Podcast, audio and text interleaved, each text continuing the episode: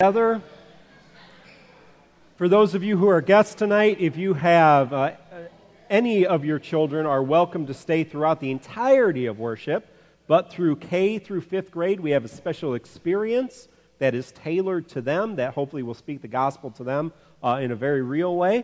Uh, and so, if uh, you have those young people and they would like to go, uh, they can follow Miss Whitney back there. She's our director of children's experience, uh, and she will lead them back to that experience uh, just in the adjacent part of the room. We also have nursery care available for any children younger than that. But again, all children are welcome to stay uh, during the entirety of service. So while the children transition, um,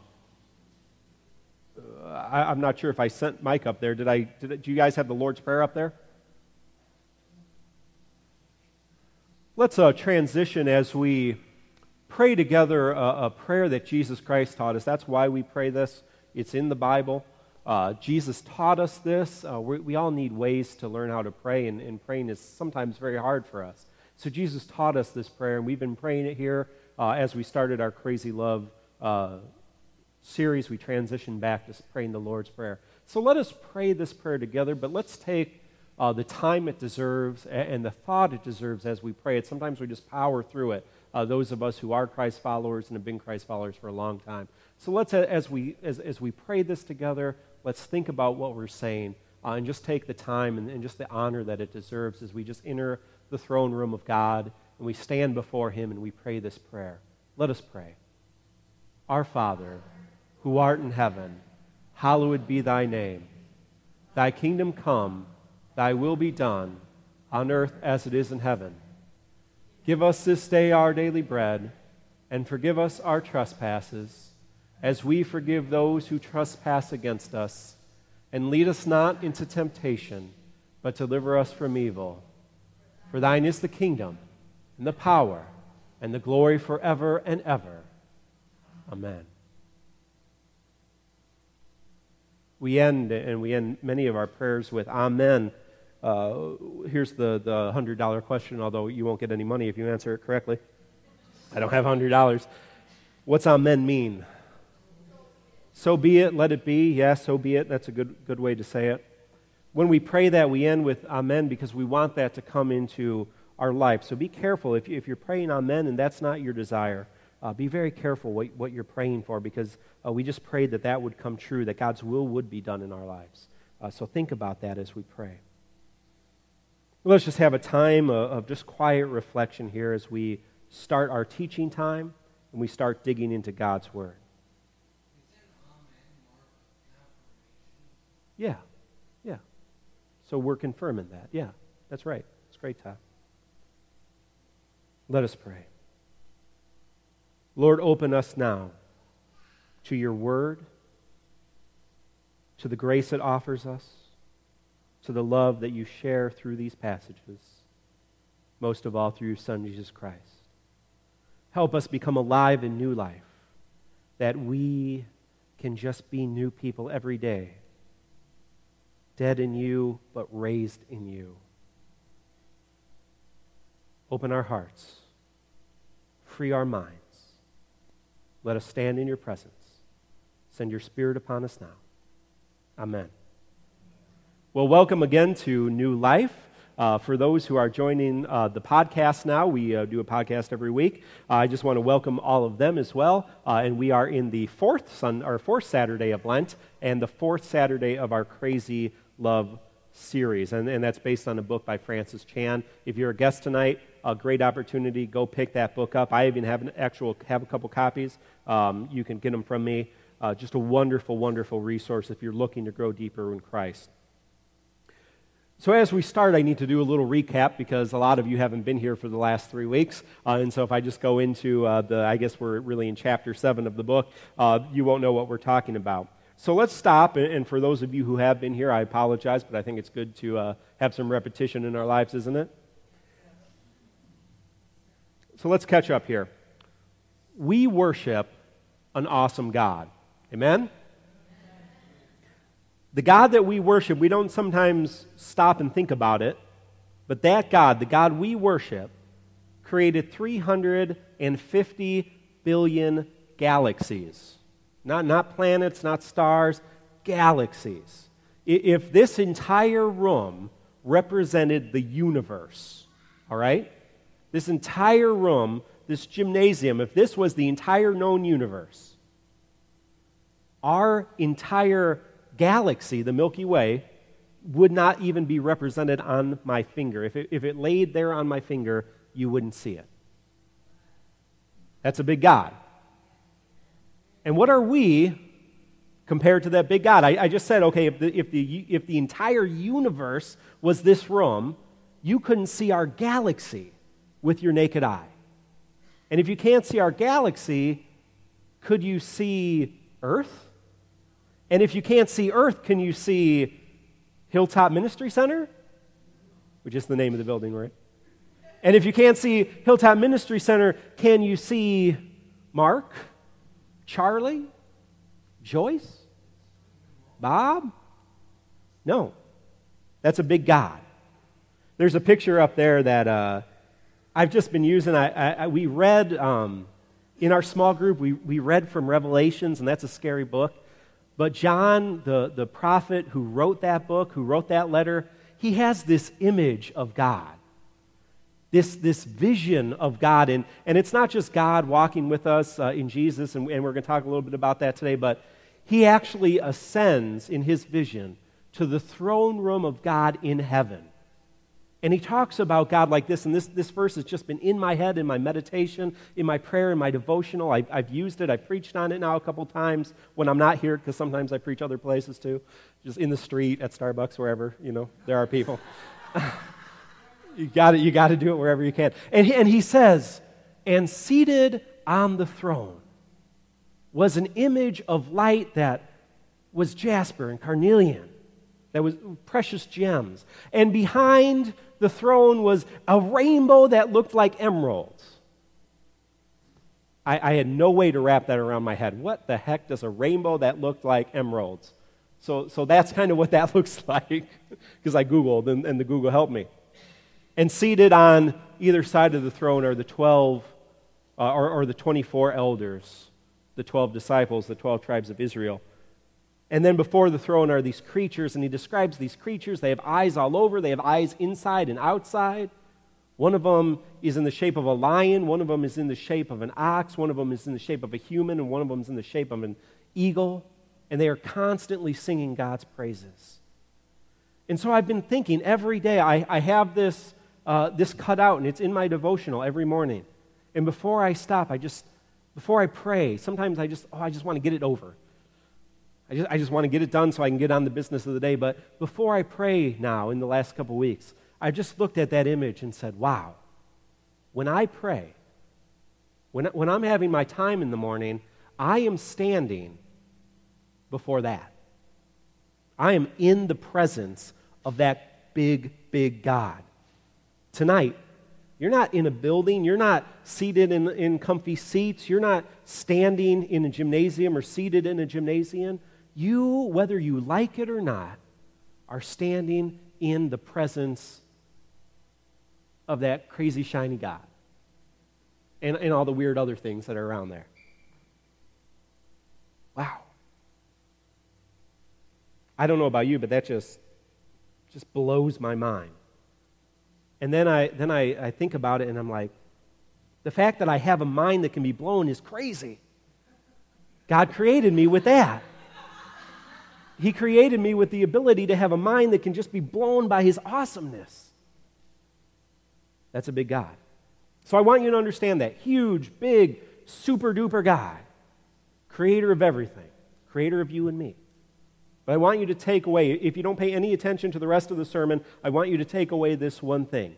That same God, the big scary God with the light and the rainbow of emeralds, and again, I don't really know what that looks like, but that artist made it like that, and that looks pretty cool to me. And the scary monsters that are sitting up there, and, and the old people, and, and all those things. That big God loves you. He loves you. He loves me. And he doesn't just do that from afar, he, he does that in a very real way. He did that through becoming one of us. We're going to talk a lot about that tonight.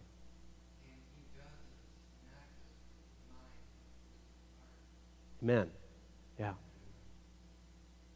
And that God became one of us, and He lived like us. He became so small like us, and He died for us. And He rose again for us, for you, for me, for everyone. That's crazy love.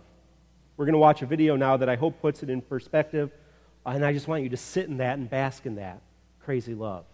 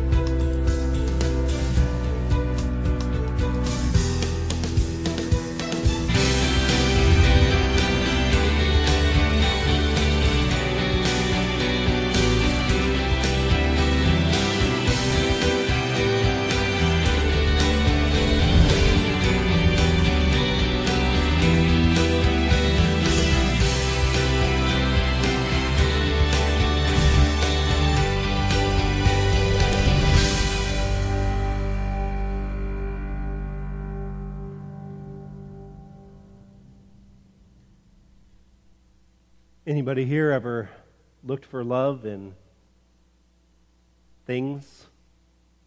Ever looked for love in people?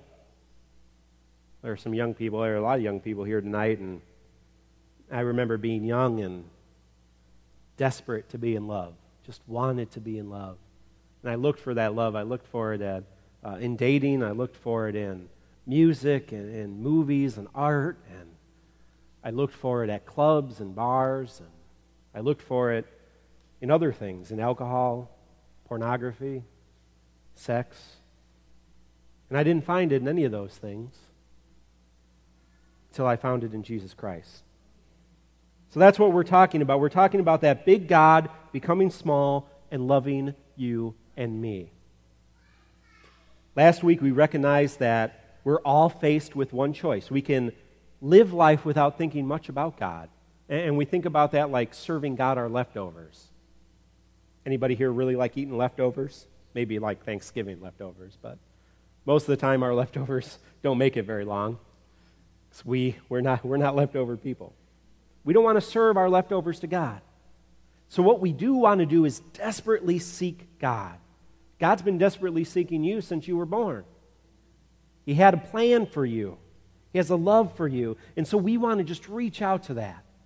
And we talked about just running towards Christ, full speed ahead, arms open, just like two crazy lovers on a beach in a, in a movie scene, just running slow motion towards each other.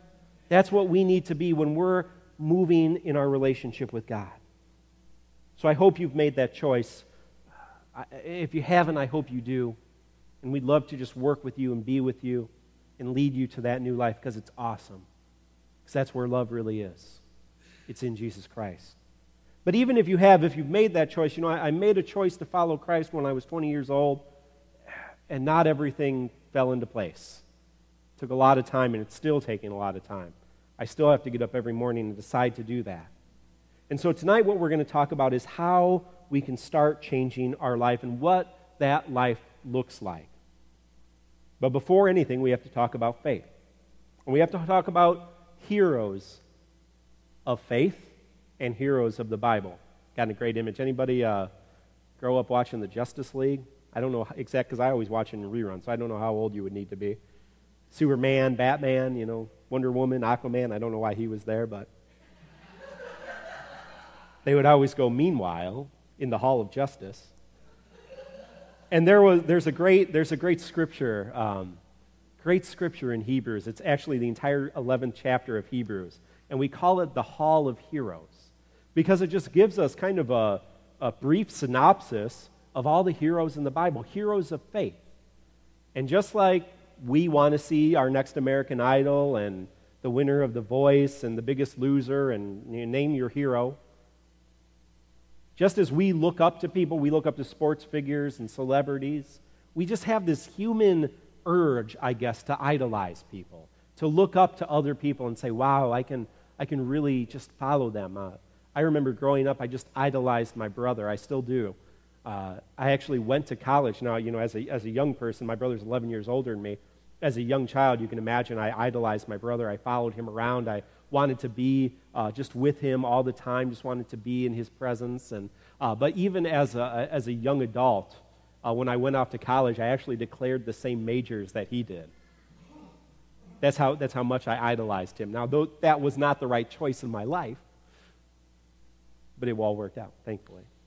So we're going to look up and uh, we're going to look at some of these heroes of the Bible, some of these uh, people that just seem bigger than life. And we're going to talk about these big heroes, these heroes of faith, heroes of the Bible, because sometimes when you read these stories and you say, wow, man, Moses parted the Red Sea, that's crazy. I don't have that faith. Moses must have been something else. He must have been superhuman. He must have had a gift that I don't have. But I'm going to show you here in the next a while. I don't know how long it will be. That these heroes of the Bible were not only as flawed as you and me, they were more so. But they had faith and were able to do crazy things. All right, let's go straight, straight into the Hall of Heroes. Let's start with Noah. Everybody know Noah? I'll catch you up if you don't know who Noah is. He, he comes from early, early in the Bible in Genesis. Noah had this crazy love for God. And things in the world, if you remember the story or if you've never heard it, things were not going so well in the world. In terms of, there, there wasn't a lot of folks who were following God. There was Noah and his family. They were really the only ones who were like, Yes, Lord, we'll, we'll do what you want. Everybody else was doing their own thing and, and some pretty weird things. But Noah loved God. And God told him this one day. Noah's out, you know, doing what people did 4,000 years ago. I don't know. 6,000 years ago. God said, Noah, build a boat on dry land. And, like there needed to be an and to that, and collect two of every animal, male and female, and bring them on the boat. Well, Noah had to have some friends. He probably lived in a small town. What do you think they said? Noah, you're crazy. Why are you building a boat first on dry land, this huge mammoth ark? You're not going to be able to get it to water. We're nowhere near water. You would need those two elephants that you got plus all the other elephants just to pull the boat to water. And now you're gathering all of these animals and you're going to bring them on the boat? And the tigers are going to eat the lambs and, and the birds are going to be eaten by something else? I mean, they're cats on the boat. If you know anything about cats and birds, they, they do not mix. And they're probably dogs and they're chasing the cats and, you know, it's a mess. But God said to Noah, This is what I want you to do. And Noah said, Yes, Lord. Noah said, This is what I will do. And so Noah built a boat. Noah built a boat, and that boat was big, and he gathered all the animals, and you can debate on which animals he didn't get or, or which ones he did, but he got all the animals on the boat. It's a big boat. And God sent rain. And the rains flooded the entire world. And the boat was the salvation of Noah and his family. And you can imagine 40 days and 40 nights is which the the rain left, and then there was some additional time on that. Noah is stuck with his family and all of these animals on this stinky boat out in the middle of nowhere. Noah had faith. And God sent them to dry land, and the boat crashed on dry land. And God sent a rainbow. Oh, man, awesome, right? God sent that rainbow and said, Noah, this is a sign that I will never destroy the world again through water. And you know what Noah did? A man of faith, a man who had the faith to build a giant boat and get all those animals on it. Noah got drunk, took off all his clothes, and passed out. That it's, I'm not. That, that may have been the appropriate response to spending 40 days on a giant boat with all those animals, but I don't think that's how God wanted Noah to honor him. That wasn't God's best plan for Noah. But Noah was human, just like you and me had amazing faith, but he was human. Now let's go to Moses. Moses. You know the story of Moses? He is somebody you can look up to. That's, that's what he actually looked like. Evan on good authority. Right after that, he went to the planet of the apes, but that's a diff- that's not in this, this version of the that's King James, I think. Um, you'll have to look though. So, so Moses, this awesome figure, he storms into the Pharaoh, the, the meanest, most powerful Egyptian in, in, the, in the world, one of the meanest kings in the world. He storms into that Pharaoh's palace, and what does he say? So, some of you people have seen the movie, right? Let my people go. Moses did that 10 times. God sent 10 plagues, and I'm not going to tell you all what they are, but you can look them up in the Bible. I think uh, this morning we had three or four of them. I don't know. It's pretty nasty this morning.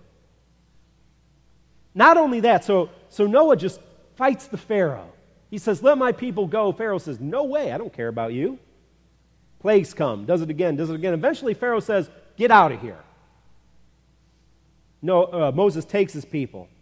He leads them out of Egypt. The Pharaoh says, No, wait, no, I'm getting them. And he chases after them with his entire army. Noah separates the Red Sea, right?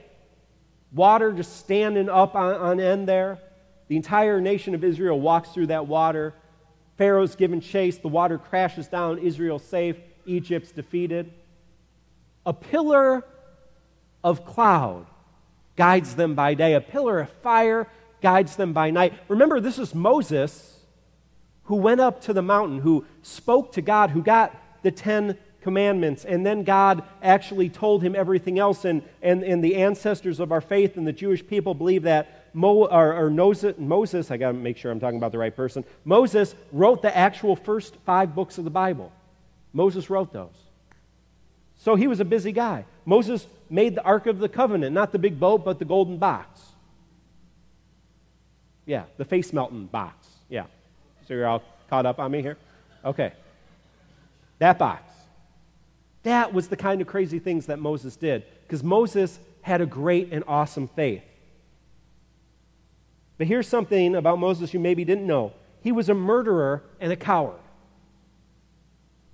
Moses wasn't a shepherd boy, he didn't grow up in slavery, he grew up in the palace of the Pharaoh. He was a prince of Egypt. And one day he got angry and he saw an Egyptian beating a Hebrew, and instead of saying to his father or grandfather, the Pharaoh, Granddad, this isn't right. We can't beat people like this. He killed the Egyptian. And instead of facing his crime, he fled into the wilderness. And God called him through a burning bush, which was pretty scary. And God said, You're going to go and you're going to actually go talk to your half brother or, or adopted brother, which was the current Pharaoh. So when Moses said, Let my people go, he's not talking to some scary king. He's talking to his brother that he grew up with.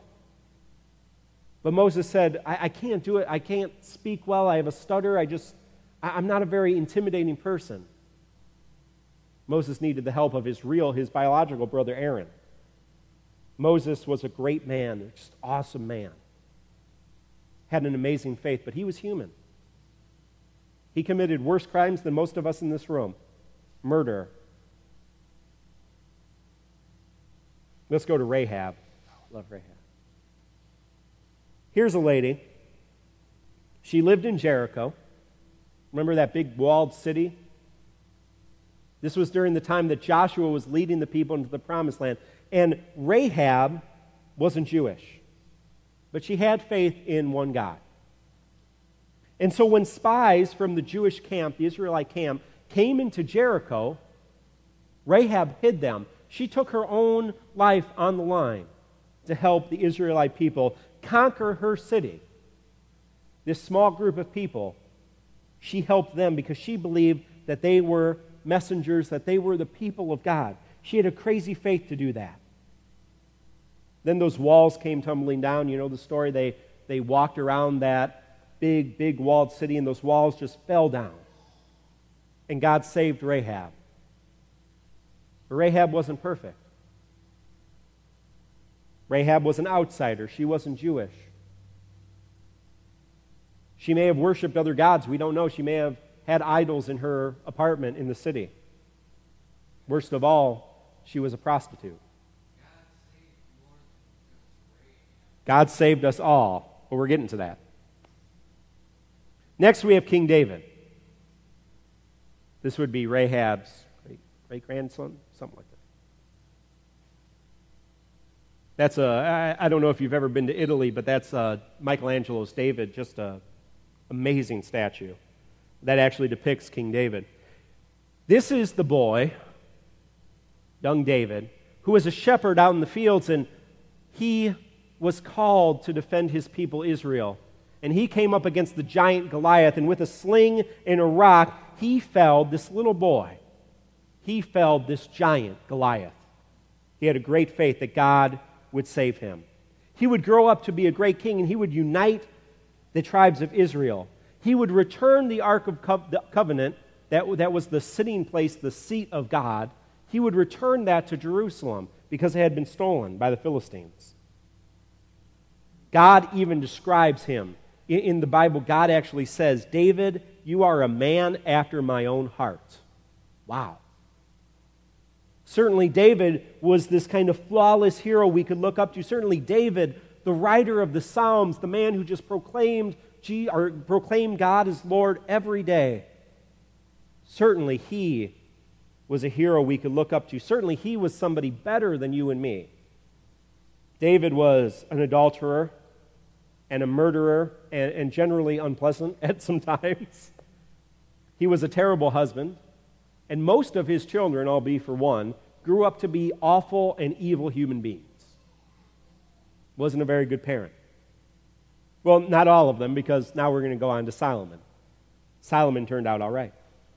David's son would grow up to be a great king, one of the greatest, maybe you could say the greatest king.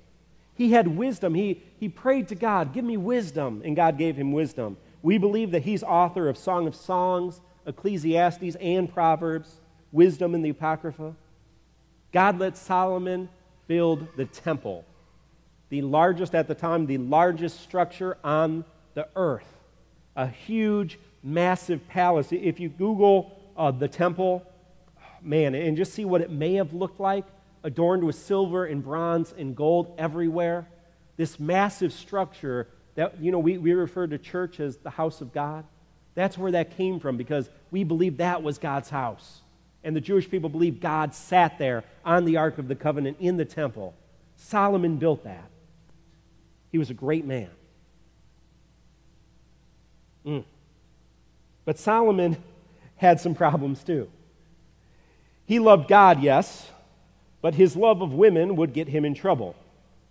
The Bible said he had hundreds of wives and hundreds of concubines. The Bible says he had about a thousand relationships. That's more than Gene Simmons, I think. A thousand wives and concubines.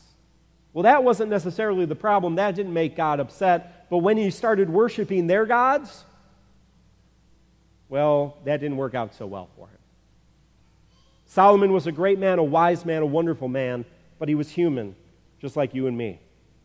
I don't have a picture for this next one, but it's the martyrs because apparently there was a horror movie by the name Martyrs recently, and so all the Google images were of that. But here, what martyrs are martyrs were men and women in the early years of the church, the first few hundred years of the church, who said, I believe in Jesus Christ, and because of it, they were killed. And there have been martyrs to this day. There are martyrs in Africa and India and Asia. There there are martyrs here in the United States. People who believe in Jesus Christ, who say Jesus Christ is my Lord and Savior, and are killed because of it. Here's what the author of Hebrews says about these men and women Others experienced public shame by being taunted and whipped. They were even put in chains and in prison.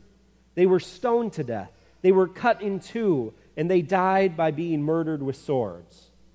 They wandered around the deserts, the mountains, they hid in caves and holes in the ground.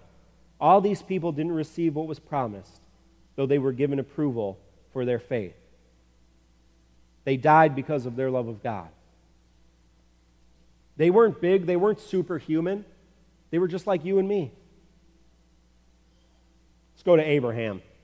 Father Abraham, he had many sons. You are one of them, me too. He was the father of the nation of Israel, father of Isaac, the father of Judah, Jacob, excuse me. Jacob's Judah's father. There's a lot of J words in there. Abraham had an amazing faith. God called out to Abraham and said, Follow me. Abraham packed up all his stuff, he left home, and he followed God out into the wilderness. Armies attacked him, and he had faith that God would protect him. At 99 years old, God said to him, You will be the father of many nations, of a great nation. And Abraham laughed and said, Well, I'm 99 and my wife is a little younger, so I don't see that that's going to happen. But Sarah gave birth to their son Isaac. And then one day, when Isaac was a young man, God said, Abraham, you know that son I gave you? Take him up to a mountain, tie him to a rock, and kill him for me. Abraham said, Yes, Lord. He had great faith. And Abraham took a knife as he would sacrifice a, a, an animal. We don't do that anymore, but you can imagine. And he took this big knife and he started to plunge it down into Isaac's chest. Not a moment of thought, not, not a fear in his mind. But God said, Stop. Stop. Don't kill your son. Did Abraham blindly follow what God said? No. Abraham had faith. He had faith that God made a promise to him and God would keep his end of the bargain. Abraham believed that even if he killed his son, God could raise him from the dead. Abraham knew of God's power of resurrection, something his ancestors wouldn't realize for thousands of years. But Abraham at times was a coward. At times he questioned. He actually fought uh, fights with God. It's great in the story of Sodom and Gomorrah. He actually argues with God. He was a person just like you and me. All of these heroes, those people who had incredible faith, incredible love of God, they were just like you. They were just like me. They all had pasts. They all made mistakes, some of them really, really big mistakes. But they all made a choice to follow God. Some of them, that meant giving up their entire lives. Of course, there is no greater example, no person who personifies the heroes of faith more than Jesus Christ. Paul explains it like this in his letter to the church in Philippi. Though he was in the form of God, he did not consider being equal with God something to exploit, but he emptied himself by taking the form of a slave and becoming like human beings.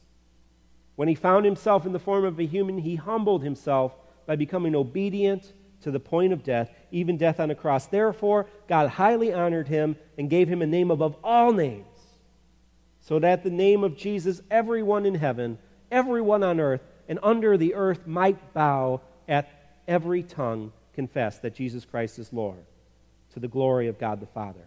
Comes from Philippians. Following Jesus means loving God loving others, and following Jesus' example. It may seem impossible to imitate Christ. That is exactly what we are called to do. As we transition to uh, the next part of the sermon, I, I, I just have another video that I think will speak well about how we might start to imitate what Jesus did for us.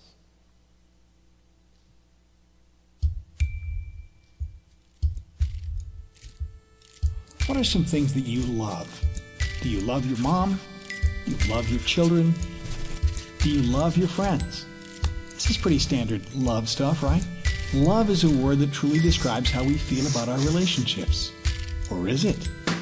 Aren't there some other things that we love as well? Don't some of us love sports? Don't some of us love music? Don't some of us love hamburgers? Why is it that the word we use to describe our relationships is the same word we use when we talk about our favorite restaurant? The word love can be loaded at times. But there is a difference, right? I mean, the way that we feel about our spouse is different than the way that we feel about our favorite flavor of ice cream. But what makes them different? Well, the difference between those two types of love can best be seen through our actions.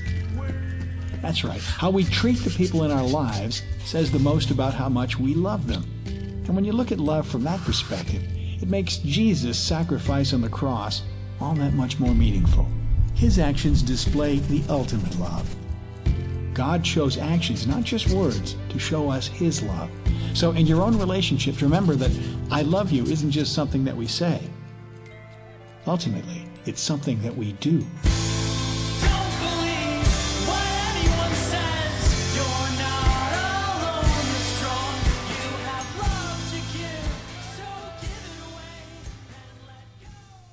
We're talking about how we can respond to God's awesome and crazy love. Jesus lived his life by giving of himself. Ultimately, he gave his life. He gave his life away completely on the cross. He reminds us that loving others means loving God and giving of ourselves. And that is an act of love. He even says, What you do not, or what you do to the least of these, you do to me, or what you do not do to the least of these, you will not do to me. He means that when we ignore a person in need, we're ignoring Jesus. When we love someone, we're loving Jesus. We were at, uh, at a conference today, Iron Sharpens Iron, and uh, we were talking about relationships, and one of the speakers said, By loving your wife, you're loving Jesus. And when you don't honor and when you don't love your, life, your, your wife, you're doing the same thing to Jesus. You're not honoring, you're not loving him. It's the same thing. John describes it like this in his first letter. This is how we know love. Jesus laid down his life for us, and we ought to lay down our lives for our brothers and sisters. But if a person has material possessions and he sees a brother or sister in need, and that person doesn't care, how can the love of God remain in him? Hmm. Yeah. Yeah. Little children, Let's not love with words or speech, but with action and truth. This is how we will know that we belong to the truth and reassure our hearts in God's presence. Even if our hearts condemn us, God is greater than our hearts and knows all things. You can say you know someone or love someone, can't you? You can say it till you're blue in the face.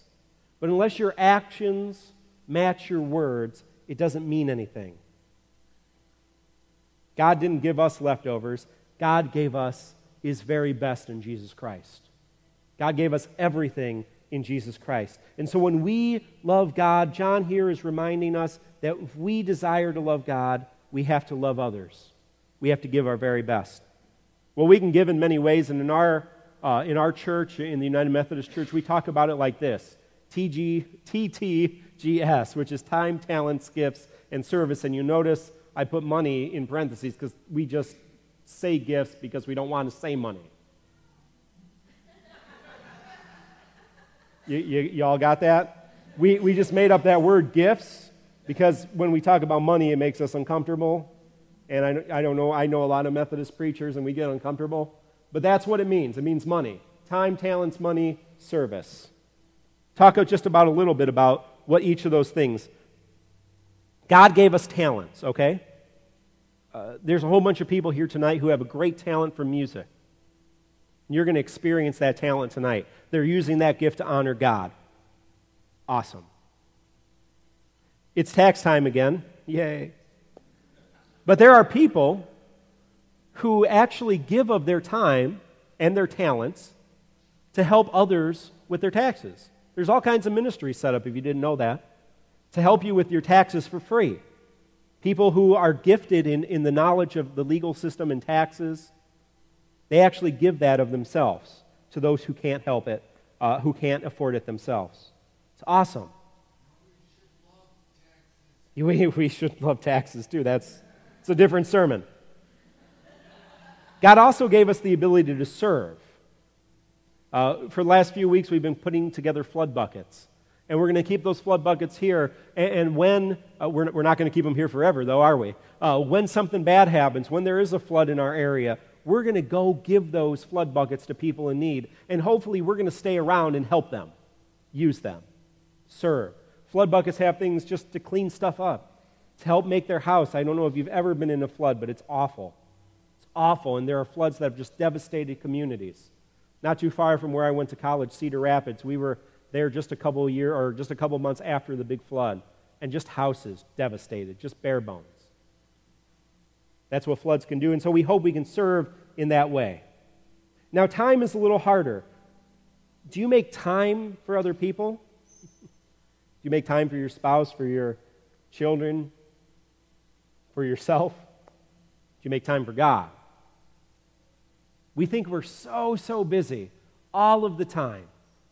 Oh, I'm so busy. I got so many things going on. Well, that's been no different. 4,000 years ago, if you wanted to take a bath, it took six hours. You wanted to make dinner, it took all day. Now we live in a world where you can make dinner in 30 seconds or a half hour if you're really, you know, adventurous. Or you can just go down to the fast food restaurant and get it instantly. Or if you go down to our McDonald's, a little longer than instantly. But, you know, we'll keep praying that that happens. Several years ago, I did a study of my own life, and I actually, for an entire month, I kept track of every 15 minutes of my day. Now, the time that I was sleeping was pretty easy to keep track of, but the rest of the time, every 15 minutes, I just wrote, This is what I did. I did that for an entire month. You know what I found out? I wasted a lot of time. I was working full time, I was going to school full time, but I wasted a lot of time. And I realized, man, I could spend some of that time do something else. Do something productive. Maybe honor God, maybe worship God a little bit. So I encourage you, man, if you think you're too busy, guess what? If you watch TV ever, you're not too busy. I'm serious. If you have a TV and you ever turn it on, you're not too busy. You've got time. If you ever do something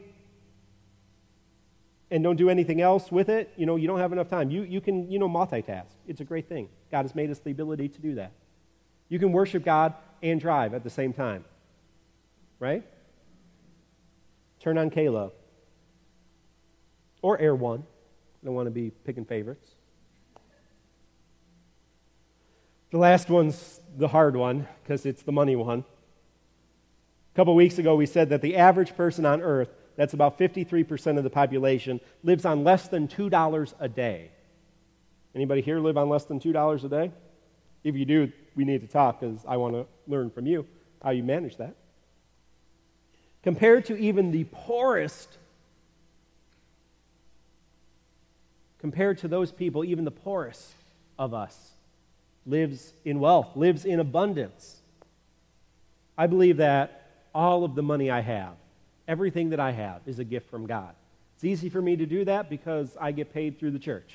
so, I mean, it is. It's a little easier for me to do that. And when I became a pastor, I said, I'm going to give 10% of my gross income because I want gross blessings, not net blessings. I want gross blessings. So I give 10% of my gross income and I give that back to the church. I was taught that by my parents, and so I started doing that, and I, I just came closer to God because of it.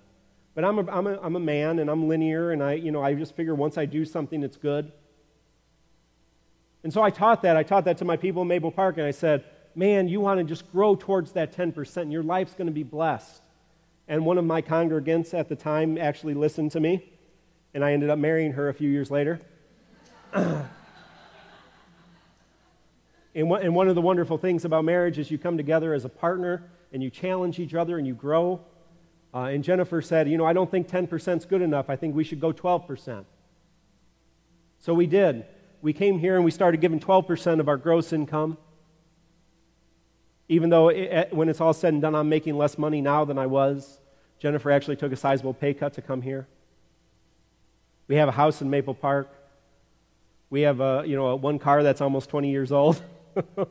one car that's uh, six or seven years old with close to 150,000 miles on it. Got a lot of student debt, Lord, more than we should. And so it would have been easy to say, okay, let's take that 2% back. And even when we transitioned, it would have been easy to say, okay, God, you know, we were given 12%, but let's just bring it back to 10, because that's what I was thinking. My wife being stronger than I am said, let's give 14%. I said, I love you. Because I do, because she challenged me. She wants to grow closer to Christ just like I want to grow closer to Christ. And if we can do it, I, any one of you can do it. It's not amazing. We're not, we're not awesome people. We're not better than anybody else.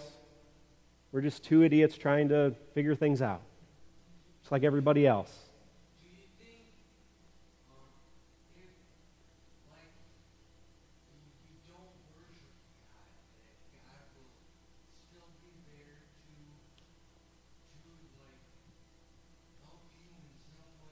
I, I believe God's always there, Todd. Even if we don't see him, even if we don't acknowledge him, I believe God's always right there with us. So I want to challenge all of you. See how you're giving. Look, look at your life. Look at that time, talents, gifts, and service. Say, Am I giving of myself to God?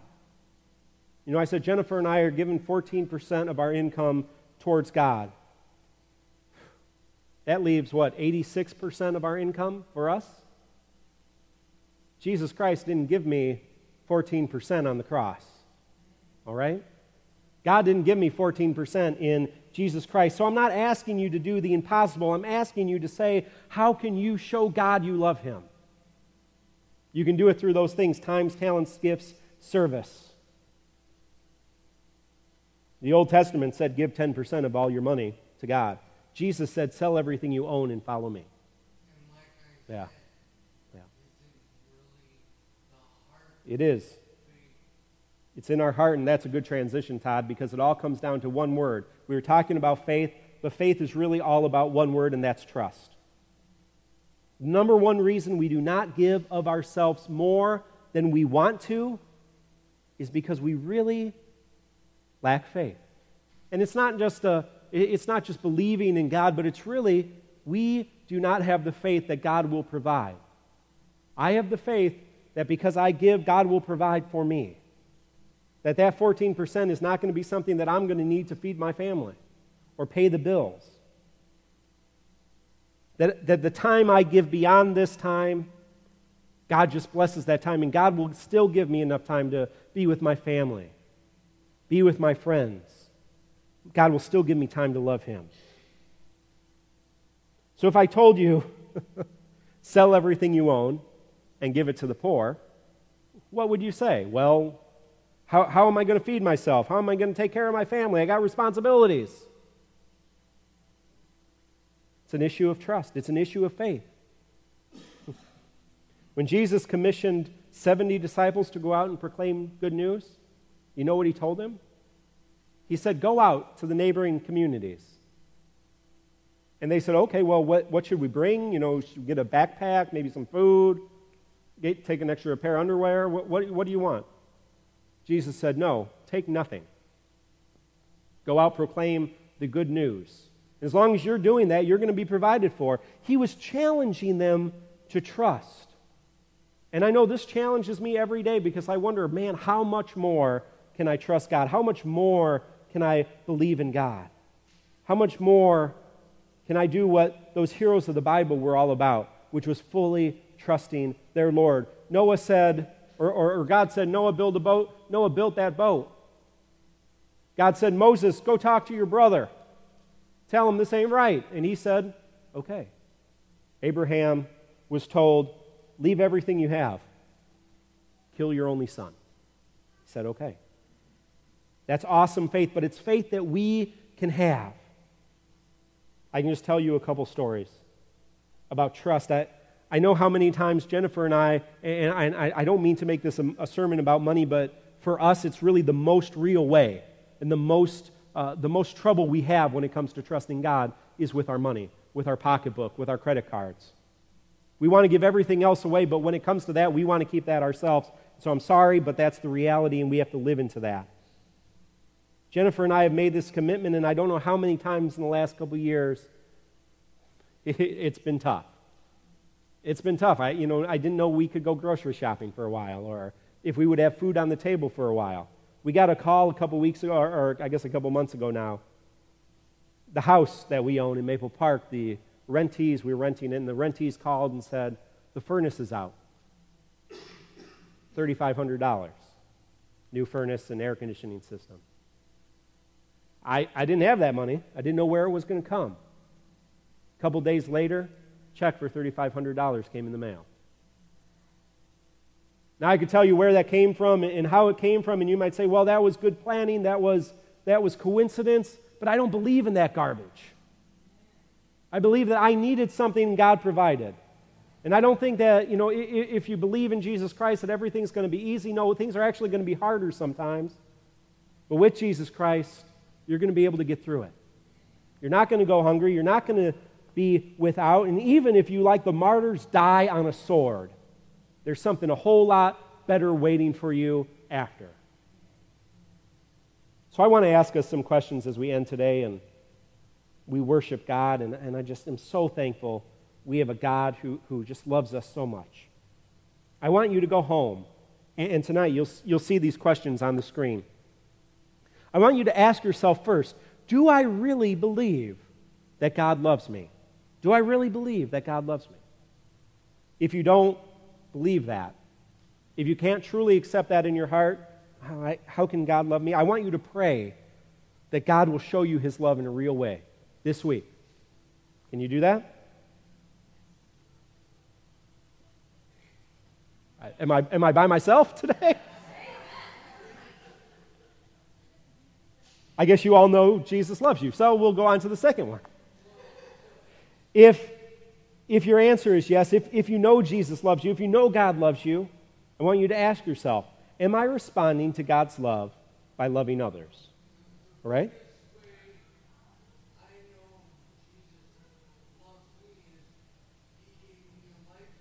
Amen. A very real way, too, Todd, right? Yeah, yeah. Very real. Yeah. Yeah. Yeah. Yeah. Amen. Amen. So, are you responding to God's love by loving others? Think about the ways you're giving your time, talents, gifts, and service. Can you give more? Can you push yourself? Can you challenge yourself to be generous and joyful? Finally, ask yourself Do I truly trust God? You might need to start your asking, Do I truly trust anyone? That was the biggest wall between my faith, between myself and Jesus Christ, was the fact that I could not trust anyone, period. Could not trust anyone. Yeah. Until he saved you. Yeah. Yeah. Amen. So if you're like Todd and I, and you had that experience where you gave yourself to God and God did save you, I hope you hold on to that trust. But if your actions don't testify to that trust, I'm just going to ask that you pray to help, that you just pray that God helps you. Trust Him more. I want you to pray that your fears disappear, that you're overcome with that goodness, that joy, that grace, and God's crazy love for you. Amen? I'm going to ask that uh, Divine Impact comes. We have just special guests here tonight. Uh, Divine Impact, a youth and young adult led praise team. They just have a great ministry, uh, and you all are in a special treat. Uh, it's a beautiful weekend, and so we have some people not here tonight, uh, and they're missing out. Because uh, for the next 20 to 30 minutes, we're going to worship God, and it's going to be an awesome, awesome time. So as we transition, I just want to transition into a time of prayer. Oh, we already prayed for our, our, our, sister Jan, but there are other prayer concerns on our hearts. We just want to lift those up to God. Uh, we also want to bring our, our offerings to God. Uh, so we will, uh, the ushers will come forward and they will um, uh, pass around baskets. We just thank you for your gifts. Anything that you give is just a blessing to our ministry because we're just starting out. We don't have assets like a lot of other churches. because uh, we're not even a year old, not even six months old. Uh, and so that's just a blessing to us, and we thank you for that. Um, and so as we do, let's just wrap our heads around God's love now and just enter a time of prayer. Let's just come before his throne and just lay our hearts right there at the altar. Just bow down with our minds and with ourselves and just focus on that crazy love God has for us. He died for you, He lives for you. We're going to sing a lot about that. I hope you believe it.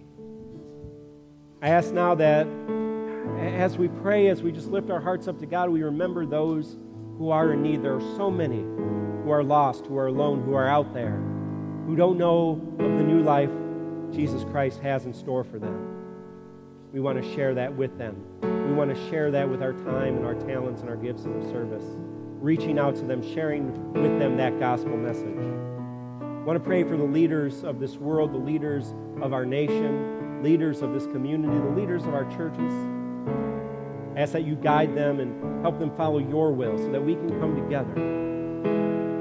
I pray for everyone who calls themselves a follower of Jesus Christ, who calls themselves Christian. Empower them to truly follow you and show that love that you've given them through their actions. We ask that you be with all of those who serve us. Help us serve them in a very real way today. Most of all, we pray, pray for your holy church. Make us truly be one body guided by your will.